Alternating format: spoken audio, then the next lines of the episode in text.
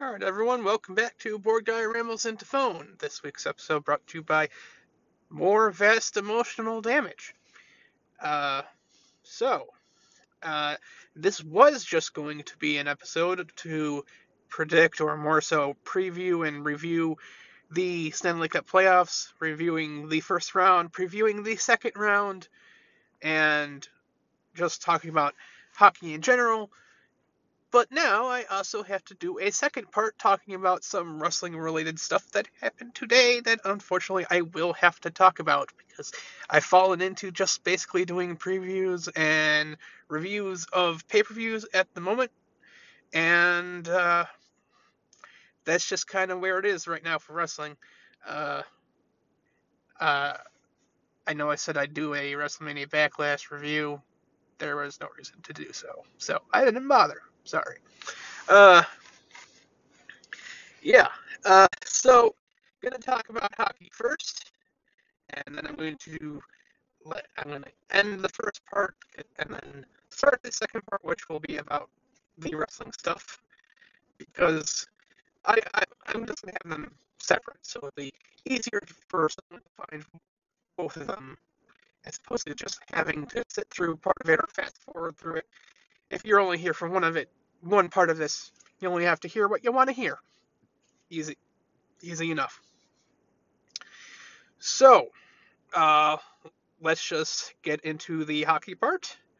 Uh, now, if uh, you happen to listen to my predictions, like slash my bracket, with my friend Craig on his podcast that I posted a link to, uh, you'll know that I got seven of eight of my predictions right for the first round and only got one of them wrong, obviously. So I almost don't even have to do any predictions here because, I mean, all of them almost still hold. Uh, so again, this will be more of just a review slash pre- preview of talking about the uh, the series that we got and so on, uh, and then everything else going forward. Uh, well, I mean, we can just get Colorado and Nashville out of the way here pretty quickly here. It was it was the sweep we thought it was going to be, basically, or the very short series, if not a sweep. Uh, Colorado just destroyed them. It was it was expected. I feel bad for Nashville. I mean, like I've never been the biggest Nashville fan, but I feel bad for them because they aren't that bad of a team, and like they were ne- like they were never going to win the series. They were never going to, but they aren't this bad. They definitely not. This is definitely because they didn't have Saros.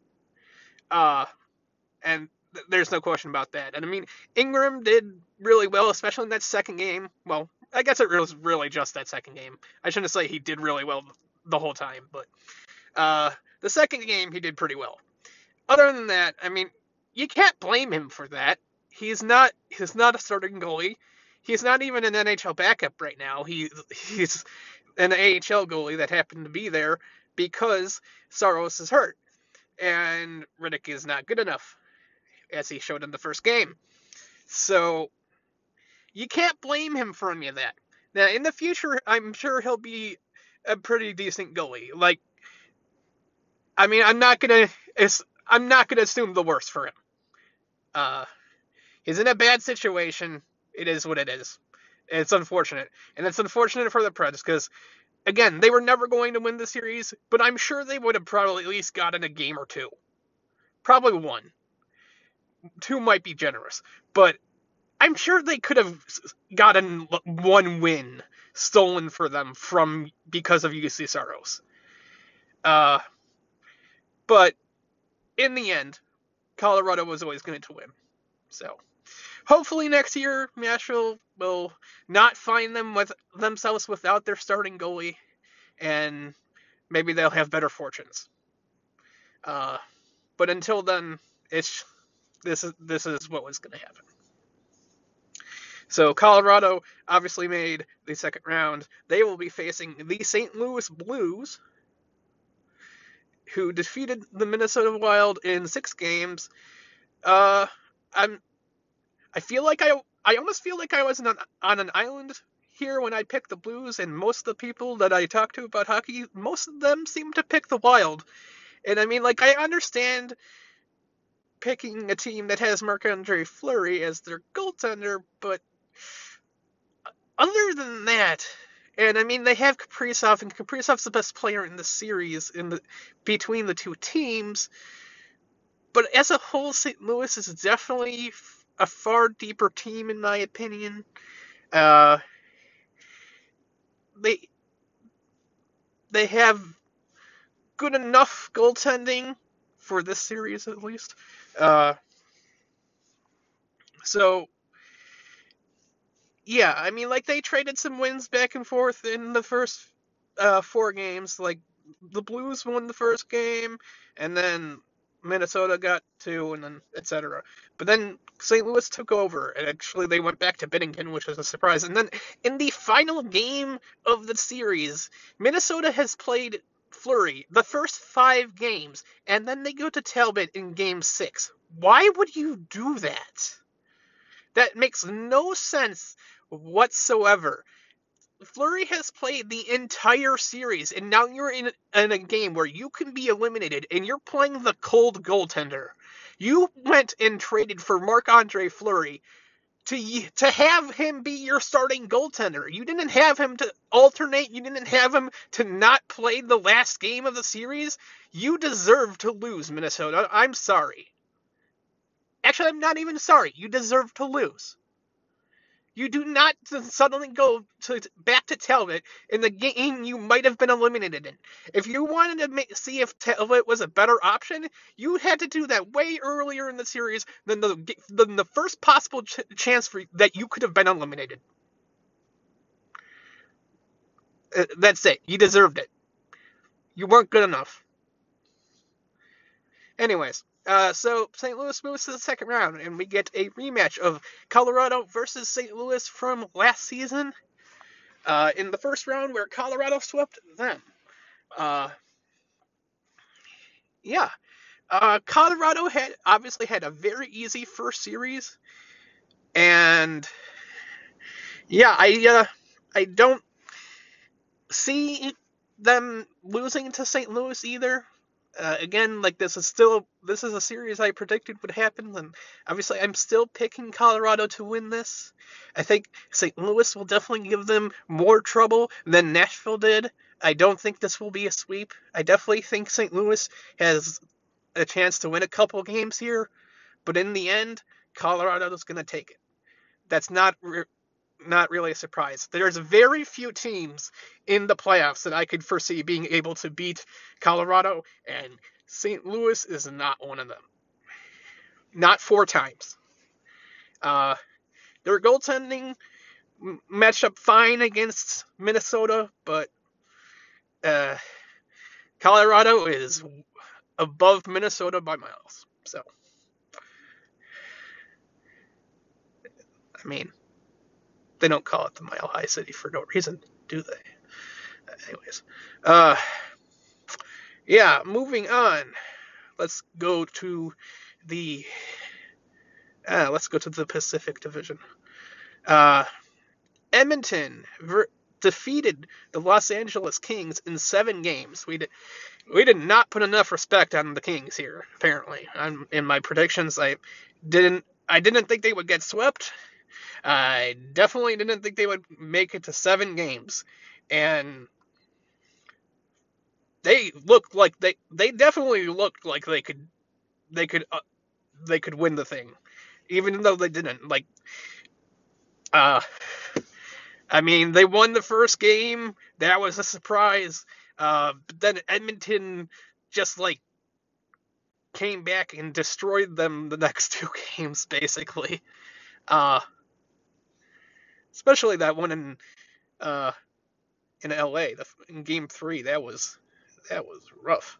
But then Los Angeles shut them out and beats them in Game Five, and, and then Edmonton doesn't have Darnell Nurse because he got took a very dumb penalty that led to a suspension.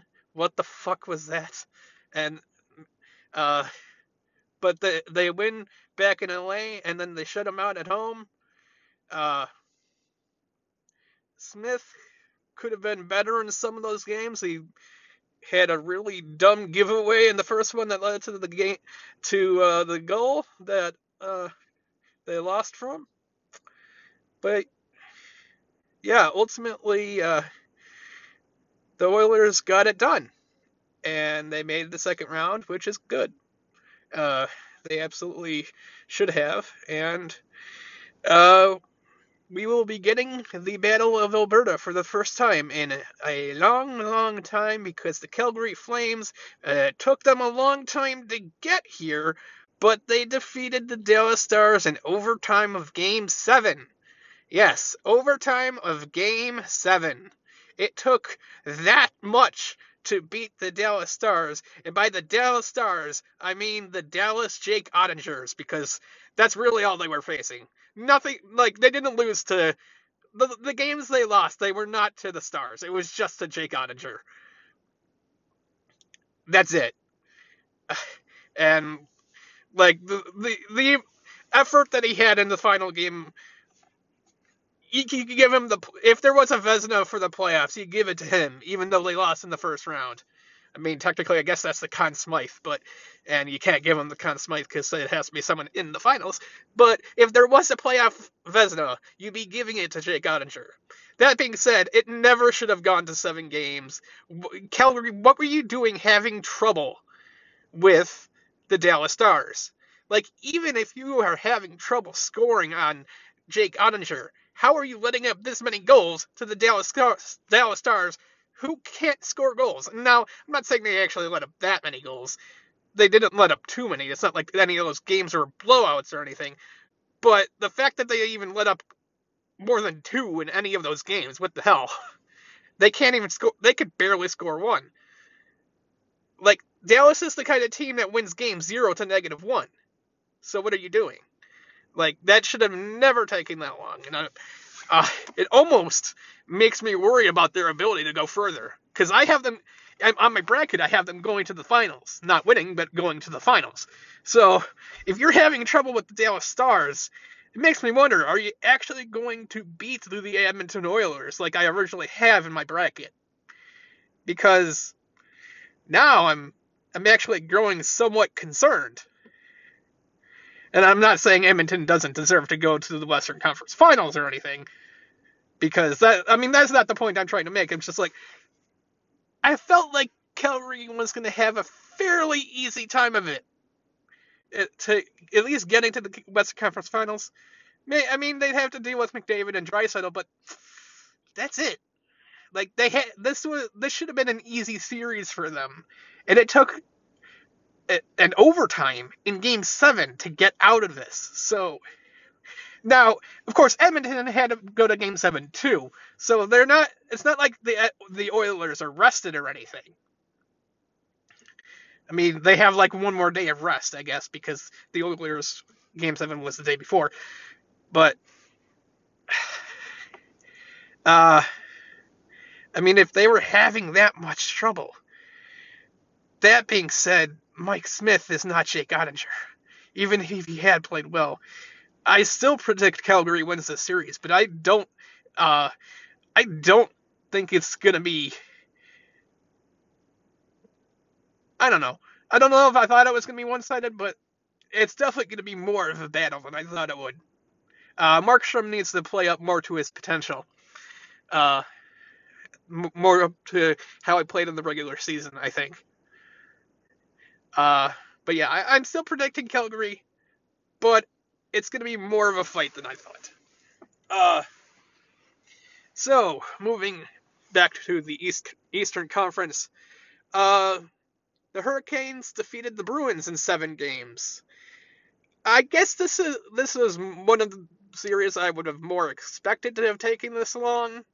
Maybe it could have been six, but yeah, I mean, I predicted the Hurricanes to win. Like I didn't think uh, the I didn't think the difference between Boston being able to beat them and not was uh, the Hurricanes having Andersen back, I thought they were still capable of it. As it turns out, they were obviously still capable of it.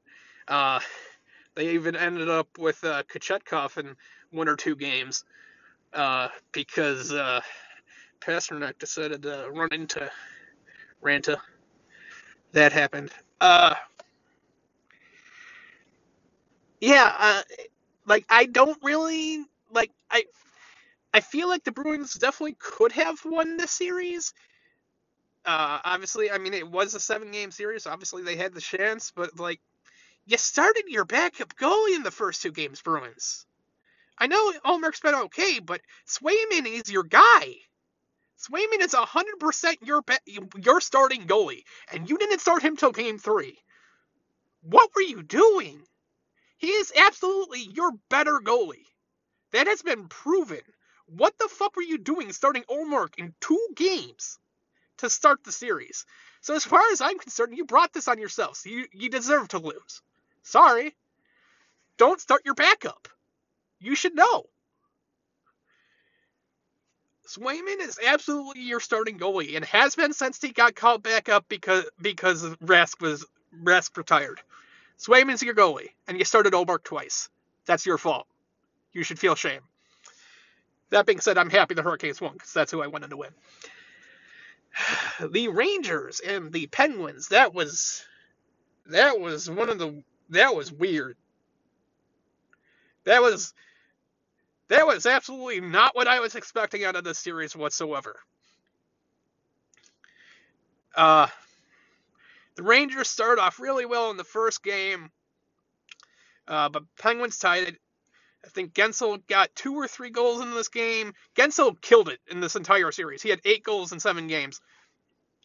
Uh, probably the MVP of the entire uh, one of the two MVPs of the, the, entire series, and ultimately probably the MVP, I would say. Uh, and three to three, and we're getting close to the end of the third period. The Rangers, uh, one of their guys scores a goal. They get it called back on a coach's challenge. Stupid call, first off. That was a goal. That was not goalie interference. Fuck that call. And then we go to multiple overtimes, and in the first overtime or the second overtime, in the second overtime, they have uh, uh, Casey DeSmith suddenly has to leave the game uh, for some issue, and Louis Domingue comes in because again they're they don't have Jarry at this point because Jarry has been hurt. So Louis Domingue comes in, who's been playing most of their most of the season in the AHL. And he's not a starting goalie. He's only the. Uh, this is another situation like like Saros as, uh, and he stops everything, and ultimately the Penguins win. Penguins had to win that game.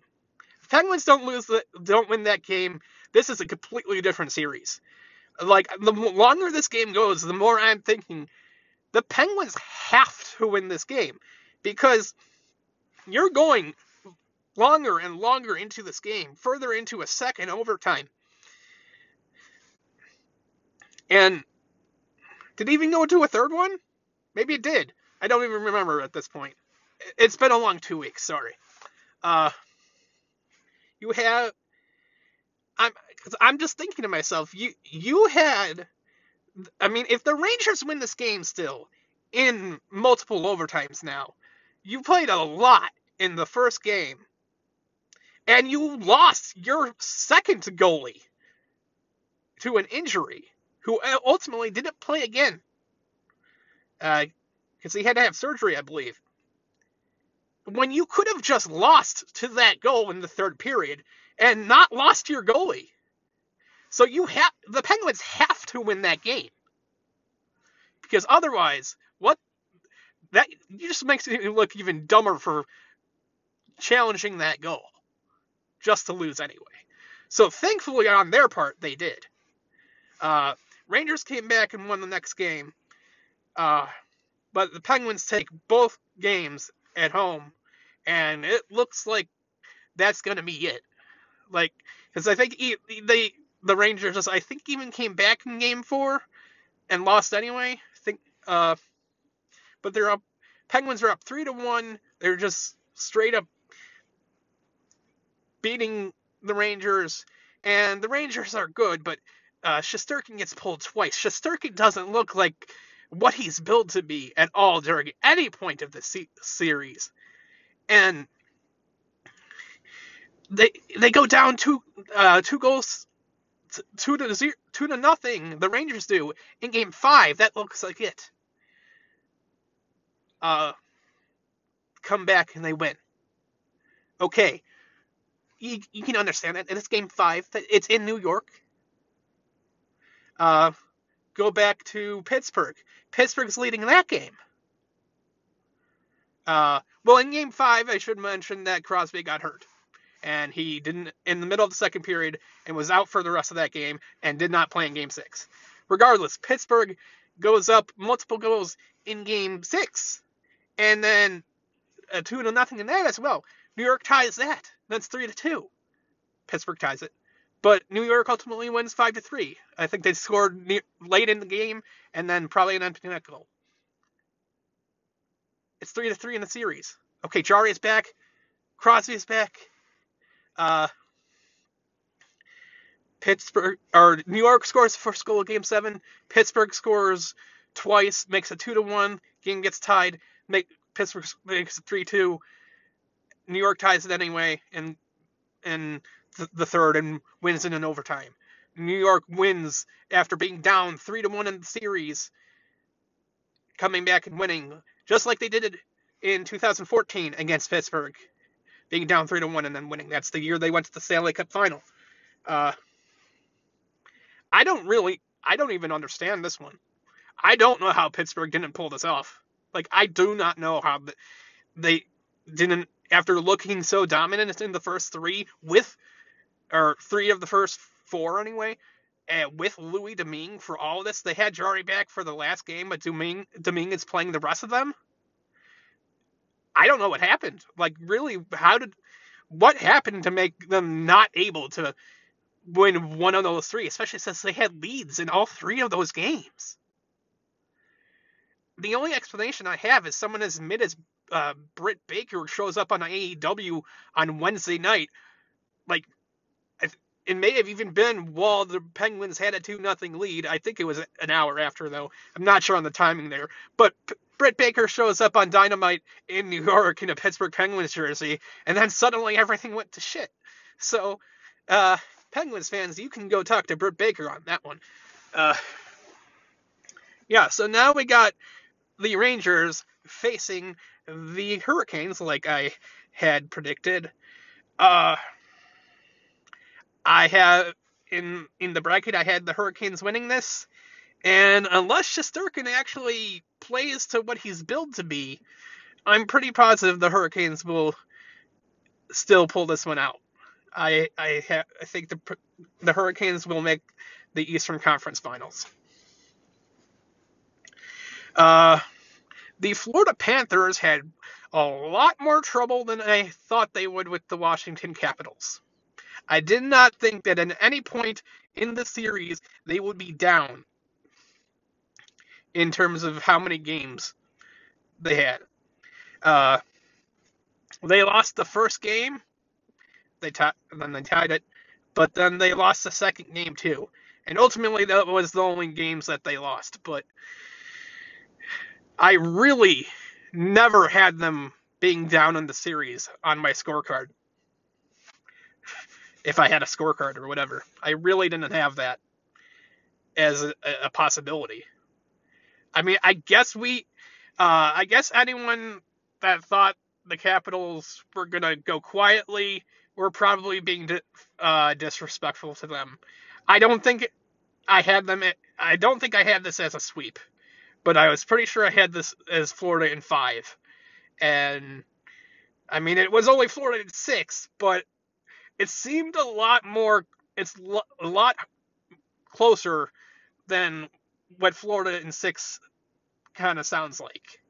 Uh, Florida was down in the series more than Washington was down in the series. Washington was only down in the series at the end, and then it was over. The second they were down, it was over. But uh, I don't know. And I, honestly, I thought Washington might actually pull that uh, game six out and send it to seven. I thought that was I thought that could actually happen.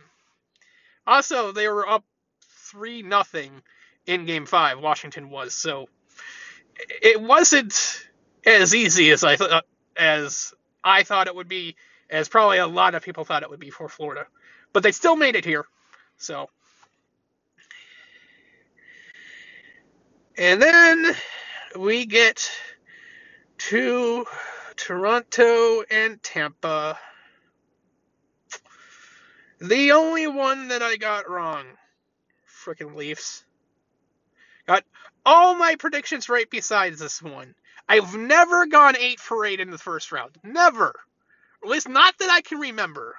Not for as long as I've been doing the little bracket challenge thing. That I can I think of a time that I got all 8 right in the first round.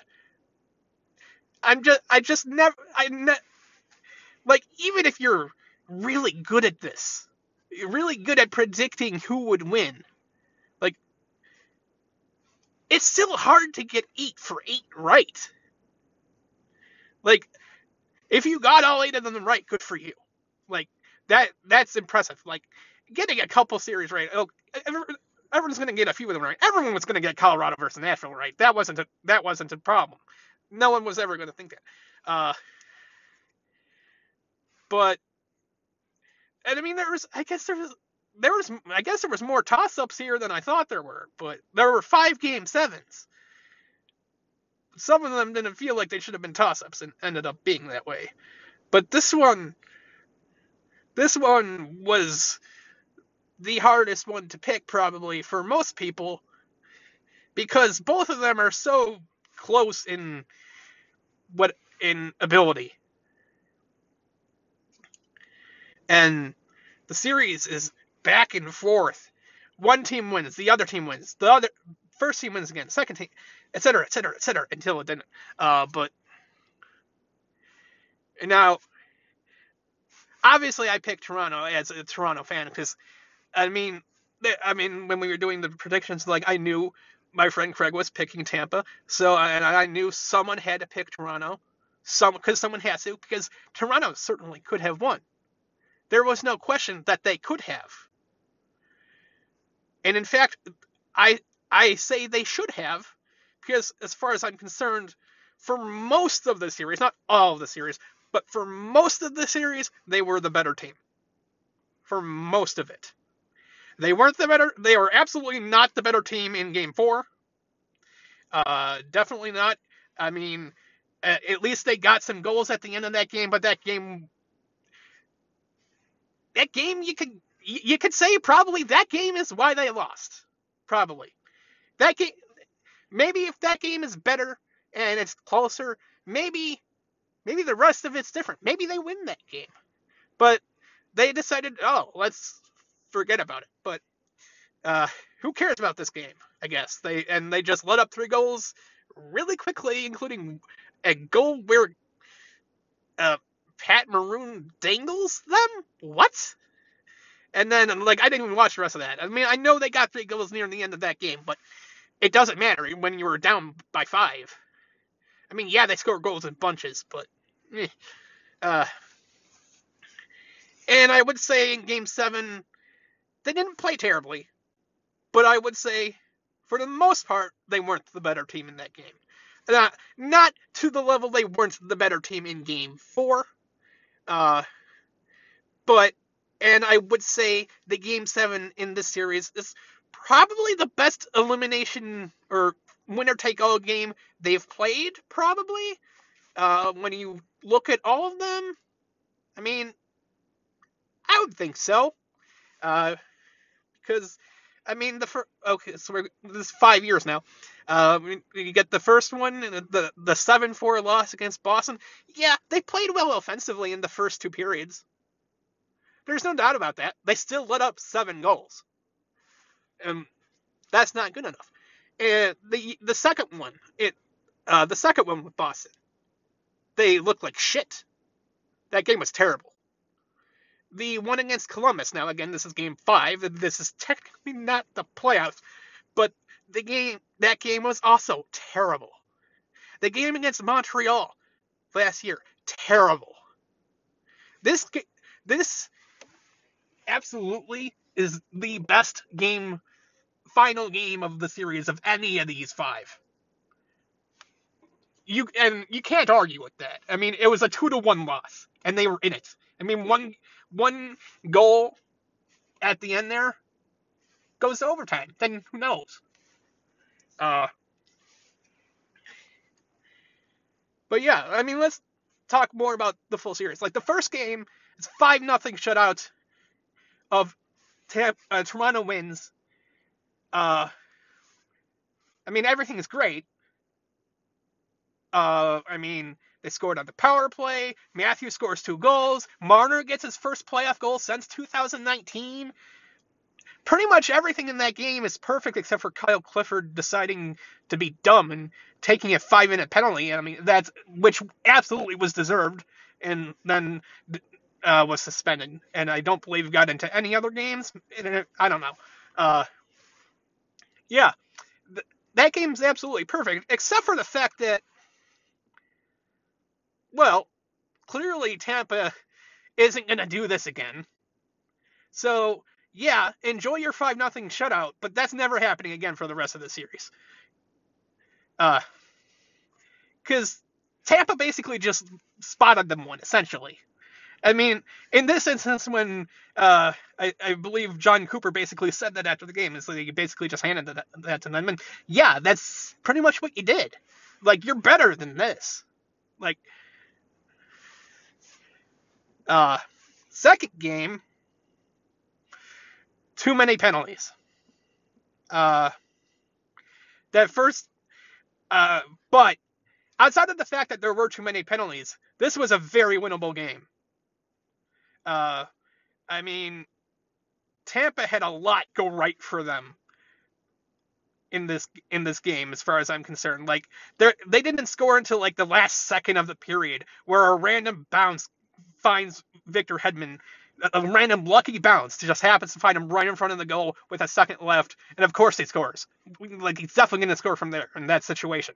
Uh, that's their first goal of the series. Almost didn't have a, have a goal until the fifth, uh, till potentially the second period of the second game. Like, got a lucky bounce. Now, I, I didn't see the second goal they got, but it, apparently it's a Corey Perry breakaway. That's a one in a million thing. That's never ever going to happen again. No, Corey Perry is never getting getting another breakaway goal. He's too fucking old. That's that will never happen again. It didn't. So, uh, and the third goal was on a penalty, uh, power play, which really should have been called, but it was. Uh, and if and yeah, and someone, one of the Leafs defenders, I don't remember who it was. Again, it's over a week ago now. Uh, instead of just like trying to get the puck out, passes slightly to the right to somebody who just who isn't there anymore, and ultimately it doesn't get out, and uh, the, they they end up down three to nothing because of well, three to one. They uh, the the Leafs get a goal in in between the second and the third goal. Uh, but this was like really close, like really soon after the, the they got the goal. So whereas they should have been on a like had momentum, potentially end up being able to tie it. Uh, they just let up this goal because of this penalty, and then the uh, if you saw what happened, you'll know what I'm talking about. So like someone passed it to someone who clearly wasn't gonna be there anymore, or was clearly going off to do something else. It didn't get out. Ultimately, they got scored on, and they then lit up like another goal at the beginning of the third period. Like, cause like at that point it's still only three to one it's possible they come back. They let up a goal at the beginning of the third period. That's it. Uh, then they let up another one on another power play, five to one. They got two more, but they're not, not getting four goals in 20 minutes. It's not happening. They did get two, but they weren't getting four. Third game, uh, I didn't get to watch much of this. Uh, but had a pretty good first period. Campbell's amazing in this game. Uh, you got two goals in the first. Then they make three nothing on a goal. I feel like Vasilevskiy probably shouldn't have let up. It felt like it was just a random shot from David Kämpf, and I'm like, is is that a good goal? I don't feel like it is. I don't feel like Vasilevskiy's gonna be happy with that one. Uh, ultimately, they win five to two with those last two being empty goals. They got to be three to two, but they then they got the two empty netters and so they they got the one game back in Tampa that they needed to get destroyed in Game Four. I didn't expect them to win Game Four. I thought they were going to lose Game Four. Uh, I, am like, I'm like, certainly Tampa's not going to lose two games in a row at home. I'm like, certainly that's not going to happen. Toronto could have fought better than that, though. Like, they could have at least tried harder than that. Like, and then who? But and if you fought harder than that, who knows? I mean, maybe you do win. Maybe you do. It's possible. Again, I didn't expect them to win two in Tampa, but they had to win one. They won one. They won the first one. They could have won both. Uh, ultimately, we go back to game five, tied up as I kind of expected. I'm glad they won the first one instead of the second one because if you lose game three, then you have to win game four. Absolutely have to win it. Uh, it took a little bit of the pressure off, but they should have kept some of it because at that point they're probably thinking, well, as long as we don't lose at home anymore. Uh, then we get to game five, and you go down two nothing really quickly and yeah, that first period was terrible. That first period in Game Five was terrible all the way around. Uh, some of those penalties in there didn't make any sense. They called everything in the series apparently. They they suddenly decided we're going to call everything. It's like you could have told people in the beginning. You could have told people that. Like because until this until this you decided always in the playoffs we're not going to we don't call things in the playoffs. Now suddenly you do. Don't get it. Uh, but if you call, if you're gonna call everything, you have to call everything. Because there's a lot of times in the series where they call everything, and, but then they don't. But then they stop calling everything. But then when they start calling everything, it seems to benefit Tampa more often than not. Now, obviously, there's calls against the Leafs they missed two, but Jesus. I mean, like, especially in Game Six. We'll get there, but uh, I mean, I I wasn't too unhappy with the officiating for the most part. A lot of these are penalties, like a lot of these are dumb penalties. Uh, whatever. Uh, game, they're down two nothing. Uh, get one in the second, and then they get two the, very quickly in the beginning of third, and they're winning. And it gets tied, but they they score again with six minutes left, and that's it. They're up 3 2 in the series. They only have to win one more game. They get to game six, and they're playing well. They okay, but okay, now they're down one nothing. Okay, now they're down two nothing. Okay, that it is what it is. Those were two bad giveaways that led to goals to lead to them being down two nothing. But other than that, they're playing really well. Jack's playing great. Uh, uh, then they get they get one goal, and then they get two goals in the final like minute and a half, and it's three to two going into the into the second intermission. They're 20 minutes away. They're 20 minutes away from winning their first round in since 2004, 2006, whatever fucking year. For a long time. 20 minutes away. Now, I mean that's a long long time. And then we're about seven or so minutes in to third period, still 3 2. High sticking penalty. Within 20 seconds or so, within 15 seconds of that penalty, another high sticking penalty. Two man advantage for a minute 45. Well, of course they tie the game. Thankfully, they only tie the game. They don't score on the second power play afterwards. This is the problem. This is my problem. Now, that second high stick that they got during that power play or penalty kill, that was absolutely high stick.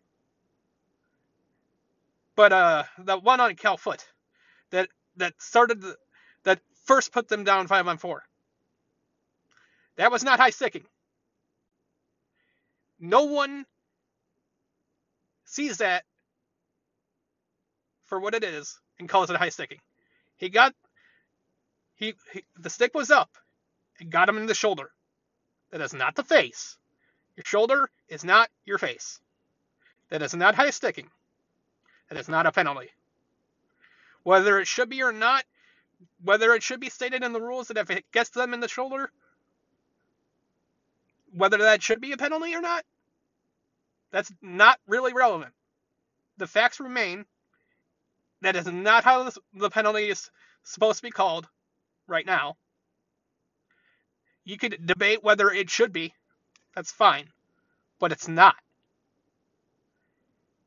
High sticking is only when it hits someone in the face. And it got him in the shoulder. And Foote sold it, obviously. Respect him for doing that because, I mean, who wouldn't do it? Obviously, you're. I mean, your season's on the line. Of course, you're going to sell it. Why would you not? And the ref bought it because he didn't see what happened well enough. They should have never been on a penalty. They should have never been killing that penalty. If you don't have to be killing that penalty, that other high stick doesn't happen, and neither of those penalties happen. Now, that second one was absolutely a high stick, but it, it shouldn't have even had to happen that way because it shouldn't have been. They shouldn't have been on the penalty kill. End of story. Now, I'm not saying Tampa wouldn't have tied the game anyway. They certainly could have. They certainly might have. They had 13 more minutes, and they're Tampa Bay. They absolutely could have tied the game. I don't know that they wouldn't have. But I guess we'll never know.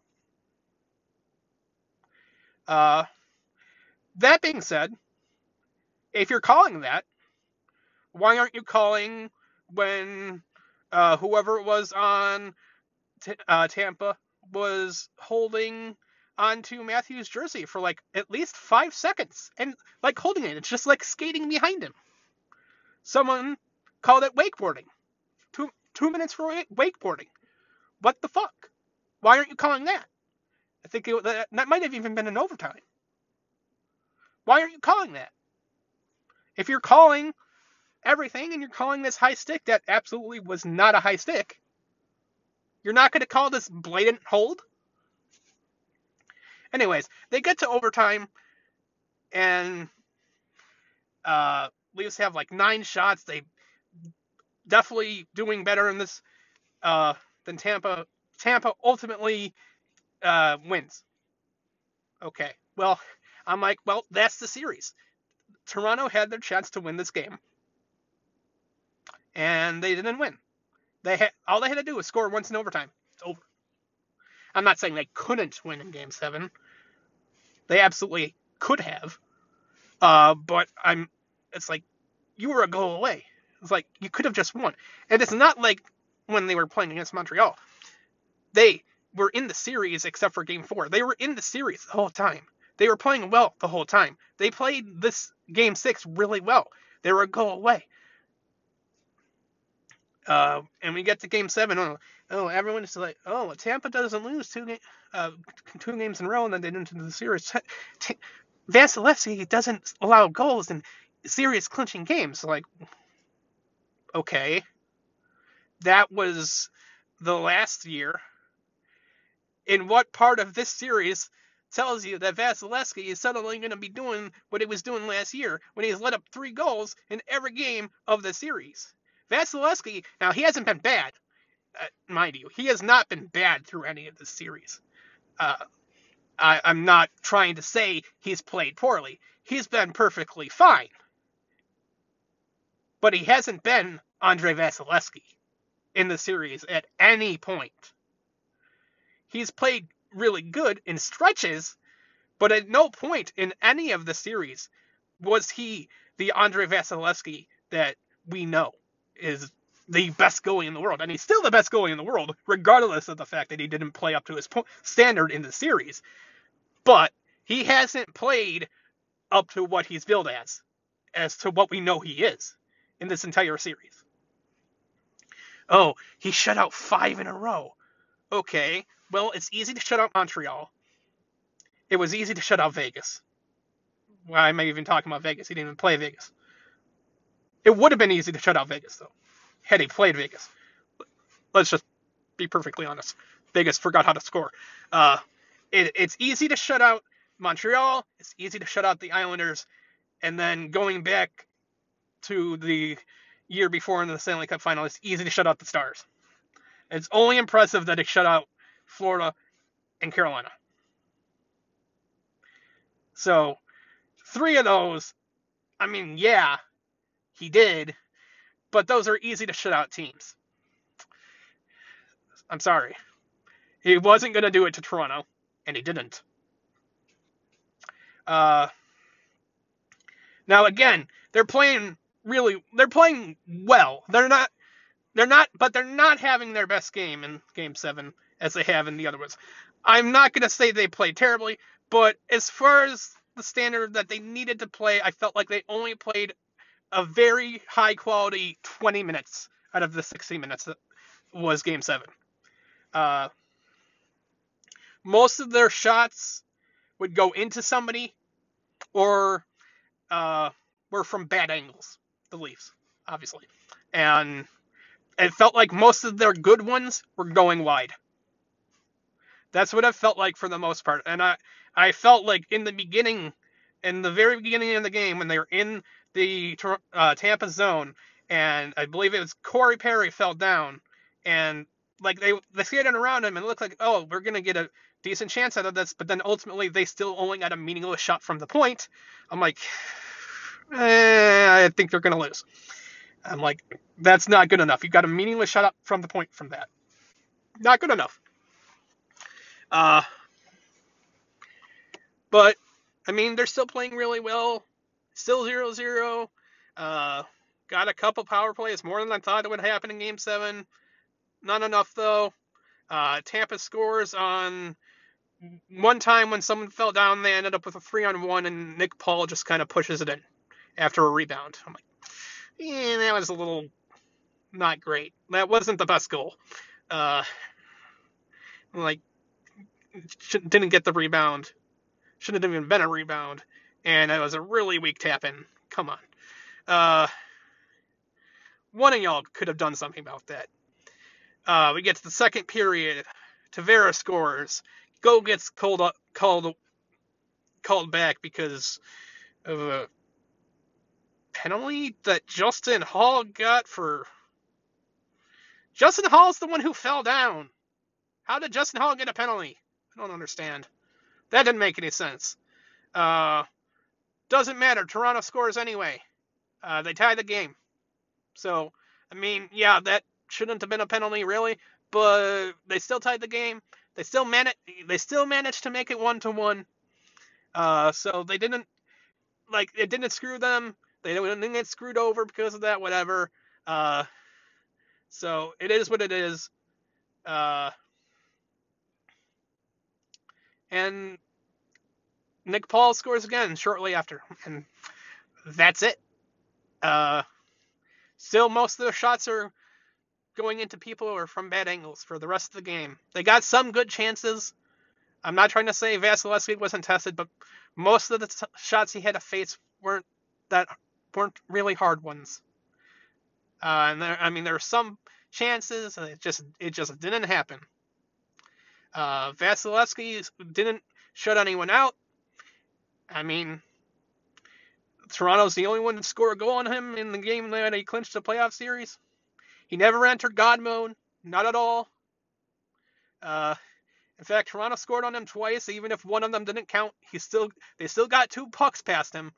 Even if one doesn't count, they didn't count for a different reason other than it counted. It didn't count for a completely different reason than anything that had to actually affect him. So he still let that go up, even if it doesn't count. And I mean, it doesn't count on anything for the for the the score sheet or anything that actually matters. But still let up two goals, regardless of how you look at it.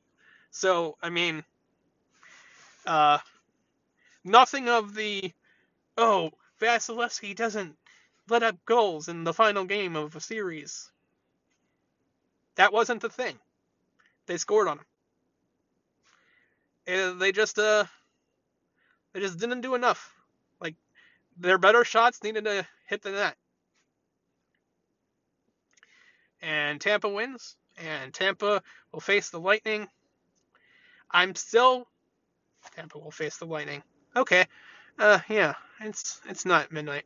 Uh Tampa will face the Panthers. Uh I'm not I'm still picking the Panthers, but it's probably a closer series than I thought. Uh, but I'm I'm not, I'm not wavering from.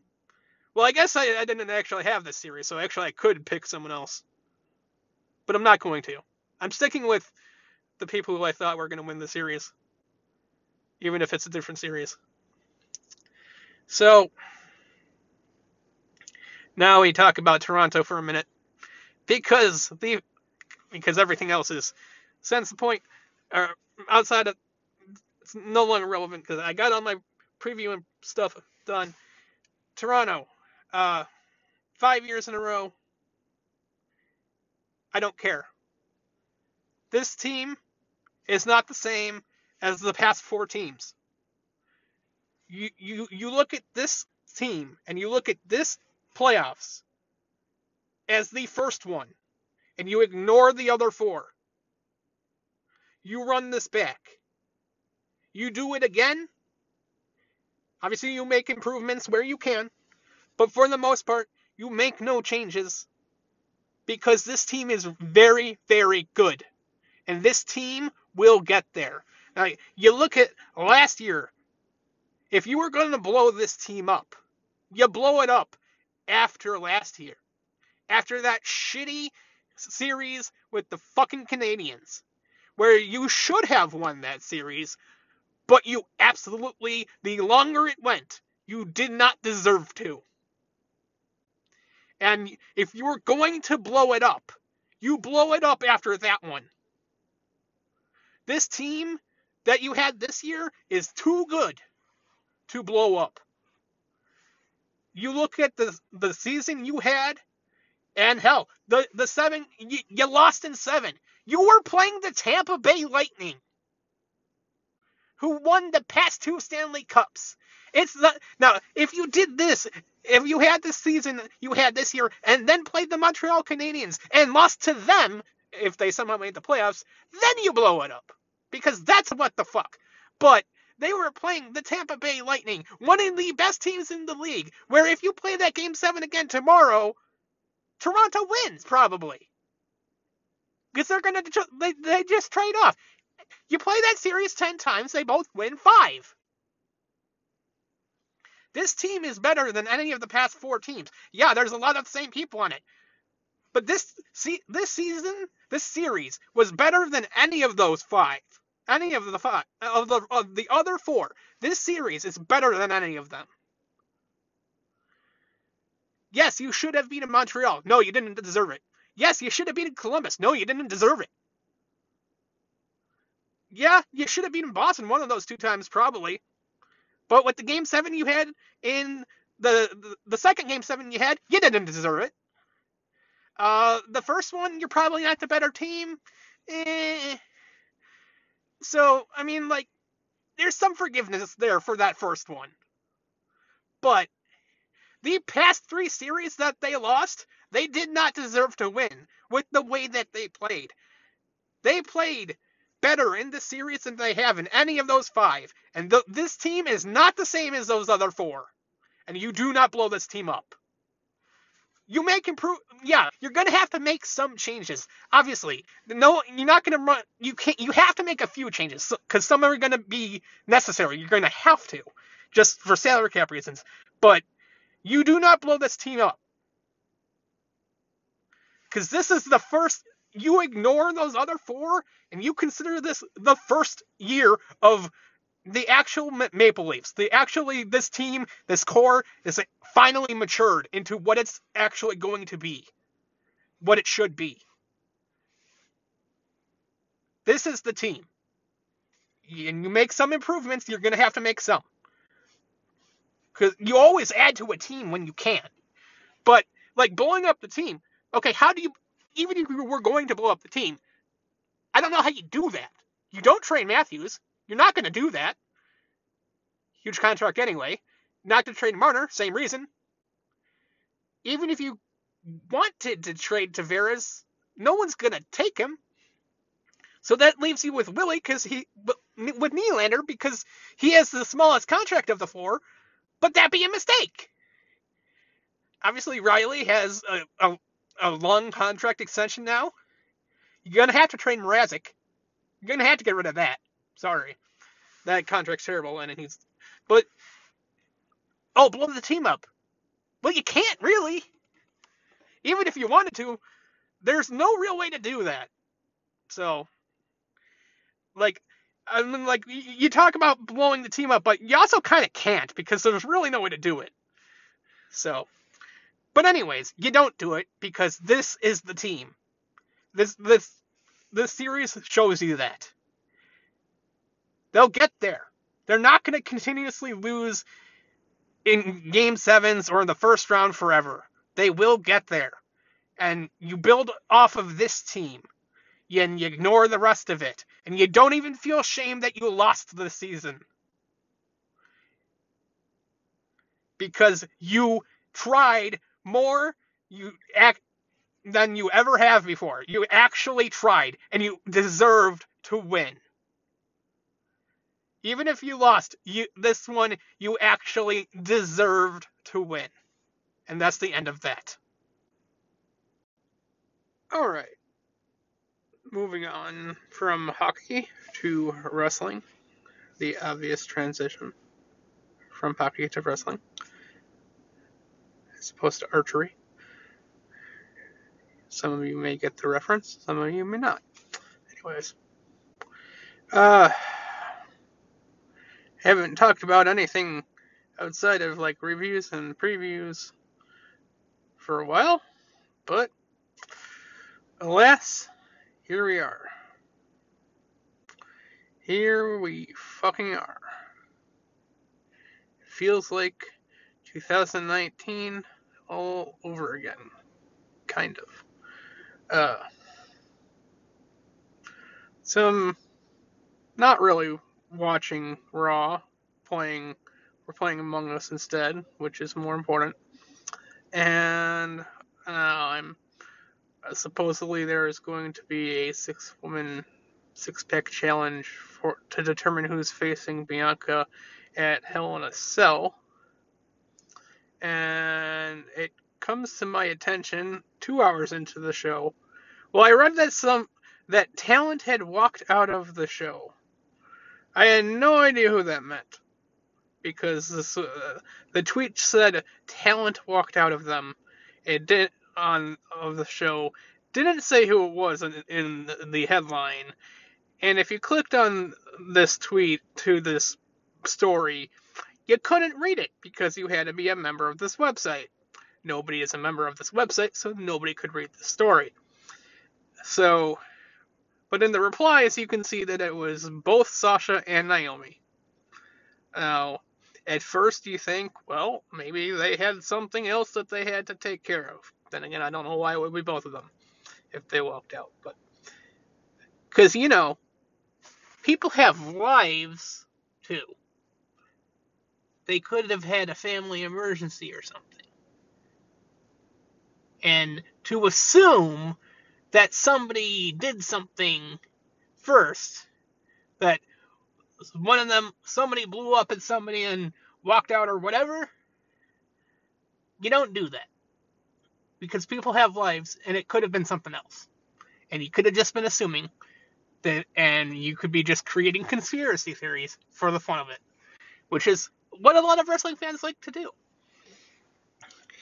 Now, uh, now they're saying I'm just gonna go through the process of how we learned this news, basically, or like the timeline of the chronological order of how we learned more about this. So, at first, I, I'm like, I'm he- reading things like, uh, I can't believe Naomi or Sasha cost us Naomi versus Bianca or something. I'm like, Sasha didn't cost you anything. No talent costs you anything. Uh, and both of them walked out. So that doesn't make any sense. If if Naomi was going to win this match and she's no longer winning this match, they both walked out. That doesn't make any sense. So uh, then we hear I guess Corey Graves mentioned it on the air, which is weird because they don't mention this kind of shit on the air when it's real. So immediately you think it's fake and that it's a storyline. Because why the hell else would they have mentioned it on the air? Doesn't make any sense. But it doesn't really make any sense for a storyline either. So, I mean, like I don't know, like if they ha- if it had been a work, I don't know what they were going for with it, what they could have been going for. So, WWE puts out a statement. I'll just read the statement for you. I'm sure you already know what it is. Like you've already read it, so it's kind of pointless that I'm going to read it, but I'm going to read it anyway. This is their statement. When Sasha Banks and Naomi arrived at the arena this afternoon, they were informed of their participation in the main event of tonight's Monday Night Raw. During the broadcast, they walked into WWE Head of Talent Relations John Laurinaitis' office with their suitcases in hand, placed their tag team championship belts on his desk, and walked out. They claimed they weren't respected enough as tag team champions, and even though they had eight hours to rehearse and construct their match, they claimed they were uncomfortable in the ring with two of their opponents, even though they'd had matches with those individuals in the past with no consequence. Monday Night Raw is a scripted live TV show whose characters are, are expected to perform the requirements of their contract. We regret we were unable to deliver as advertised tonight's main event. Okay. First two paragraphs, I I don't have a problem with this. I, I that's believable. I don't think that like I can see those parts of that being true. This paragraph about them being uncomfortable working with two of, two of these people in this match, which that's that's bullshit at least not well what's what the explanation fully is later that we're going to get to i can kind of see how that they would being I, I guess i could kind of see that given that explanation but when someone says they're uncomfortable working with someone it does not sound they they are not making it sound like what it actually is. And I'll get back to that part later. But like when when you first hear they are uncomfortable with working with two of the people in this match, what does that sound like to you? Well, one would be led to believe that that would mean that they feel unsafe working with them. Like they could potentially be uh, be injured or something. Like they think these two people are unsafe workers. That's the first thought. And I have to call bullshit on that immediately. Because the other four women in this match, we got Becky, we got Asuka, we got uh, Doudrop, and we got Nikki. Okay, so immediately you rule out Becky and Asuka because there's no way they feel uncomfortable working with those two. No way. And uh, they Sasha and Sasha has definitely had many matches with Nikki in the past. I'm not sure how many Naomi has, uh, but I'm sure she's had several. And and I mean, this is just on television, so I'm sure they've had plenty of matches on house shows. So I'm just I'm like I guess I I'm ignoring the fact that they probably have had matches on house shows. They've never had problems before. Uh, so like Doudrop is definitely the one they would have had matches with the least, but Doudrop does not strike me as a an unsafe worker. Uh, regardless of how much one likes Doudrop as a wrestler at all, I, she doesn't seem unsafe at all. Uh, and I mean, Sasha and Naomi have both, uh, especially Sasha. I mean, like, I guess I don't, I can't think of a Naomi one, but Sasha's definitely had matches with Nia Jax before, and uh, Doudrop is definitely not as unsafe as Nia Jax. So all I can think about is this, thinking that they are the two of them are not safe workers and they wouldn't want to wrestle them. I I don't see how that's realistic. That doesn't make any sense to me. That doesn't that that does not add up. That is bullshit. Uh, it it, it what some others have suggested that maybe one of them said something racist or something to them, but uh, until we know more about the like, I don't know enough about Nikki or Doudrop as a person, but they don't and but right now they uh, they haven't done anything to strike me as those kind of people, and I'm not going to just cast a net of or cast judgment on them as being terrible people until I know that for sure. So I don't think that's it, and we have a much more plausible explanation as to what actually happened still to come. So I don't think that uh, I don't feel like that's it.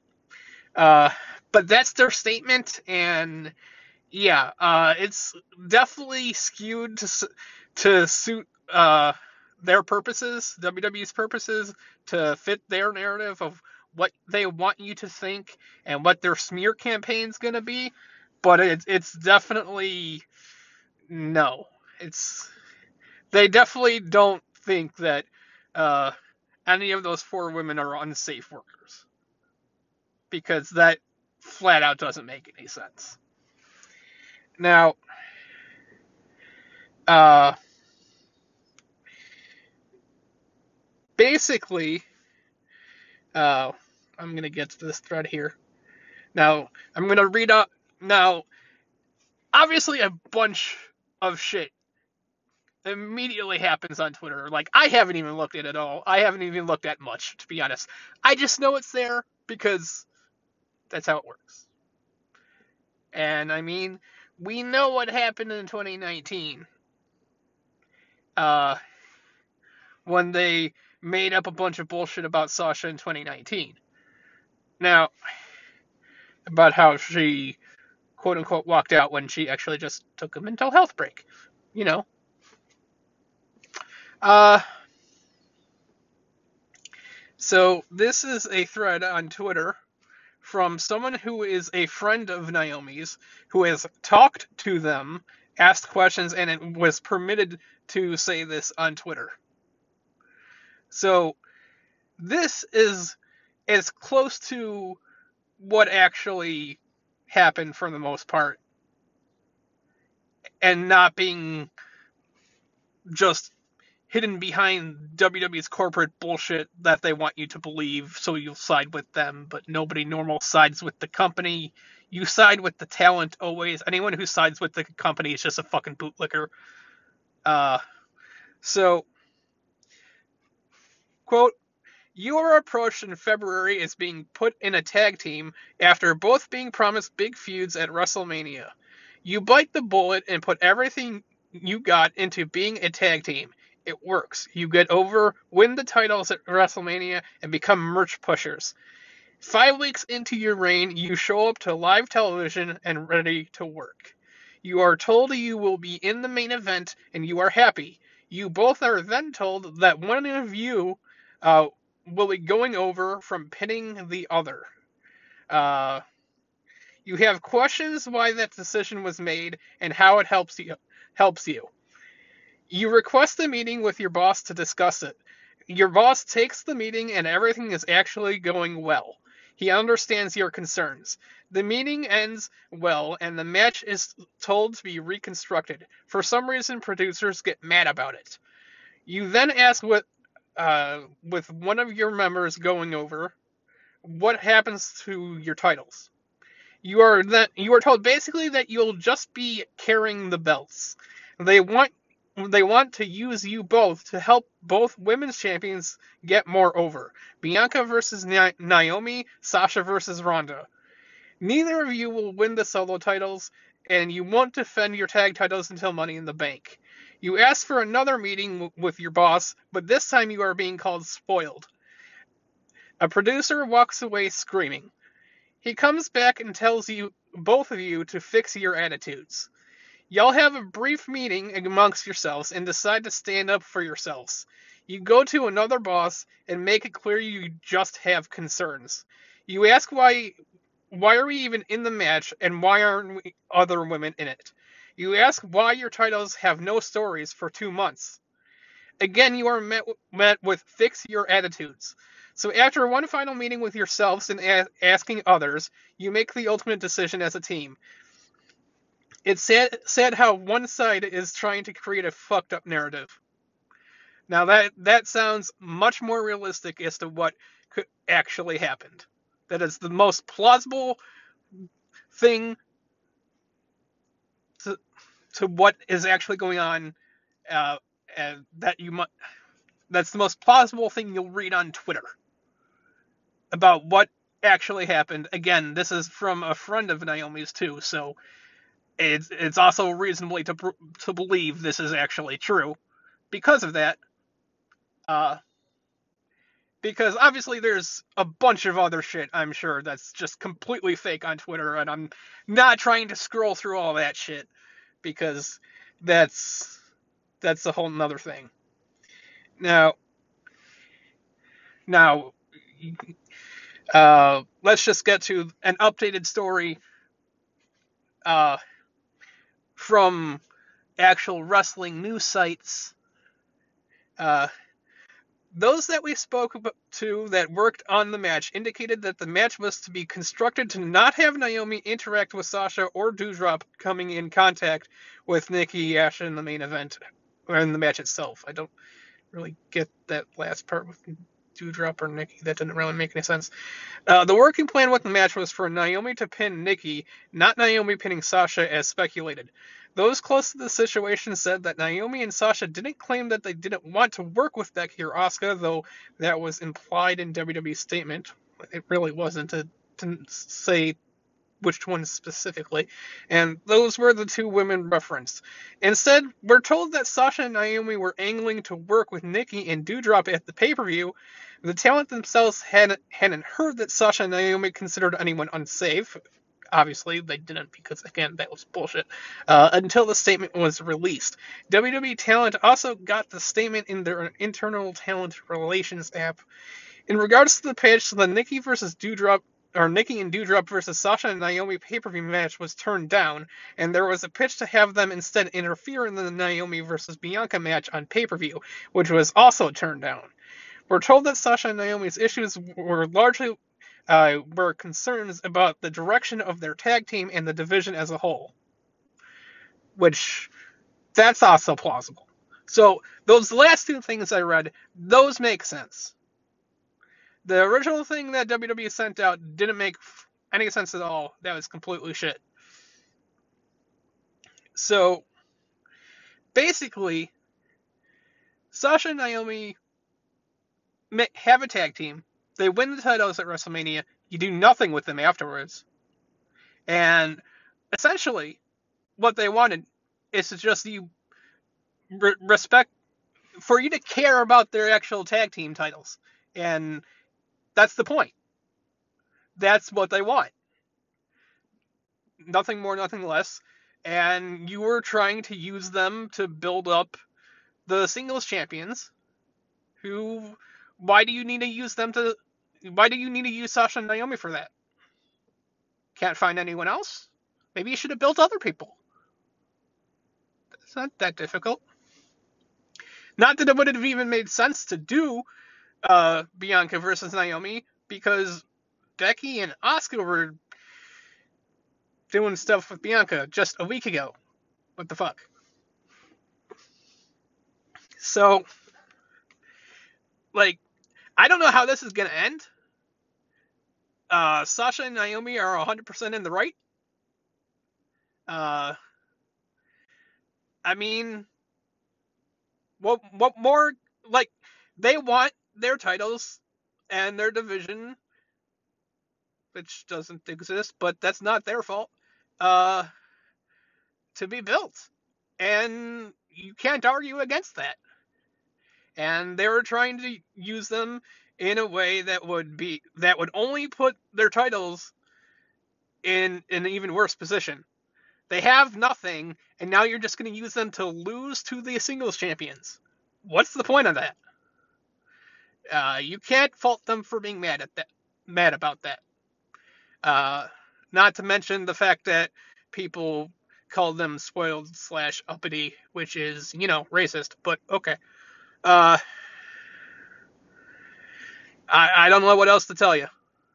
Uh, I mean, other people who are actually spoiled in the company go off script in their promos, and they nothing happens to them. Cough, Charlotte, cough.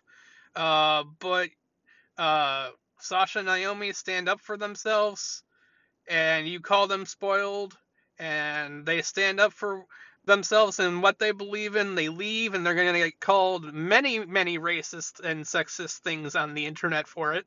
You know they will. It only it only happens all the time to them and other people. I'm not even try, I'm not not even daring to look for, look at any of their mentions right now because I know it's 100% that, that that's happening. It's not like they don't they don't live that that constantly because, you know, that's uh that's what the situation brings about when you decide to actively put out statements and then bury them on live TV. Corey Graves, go fuck yourself, get fired, never show up on my television ever again.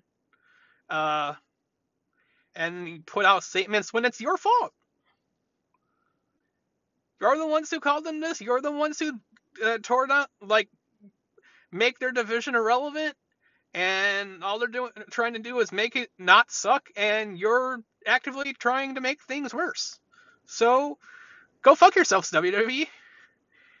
I expect you to fix this situation, and I expect you to fix it immediately.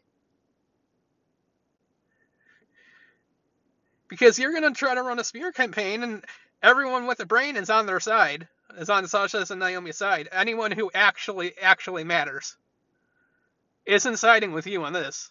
Because, once again, you're wrong. You're just a corporation. We're not going to side with you. You're wrong. Just go fuck yourself. Yeah, I'm I'm not wasting any more time on this. It's I mean, it probably deserves more time, but like what is what more is there to say? WWE does not deserve Sasha and Naomi. They never have someone two people as talented as they are and the amount of garbage you've put them through you're lucky they're still there or that they've been there this long. You're lucky. Sasha should have never come back from her mental health break. I, I mean, outside of the Sasha and Bayley story, yeah, you finally get, got her a title win and then didn't make her drop the belt immediately. But I mean, that title reign wasn't even really that amazing outside of that. So, really, really, should she have? Probably not. People as talented as they are deserve to work for people who see how talented they are and value that. And it's certainly not WWE. Fix your shit.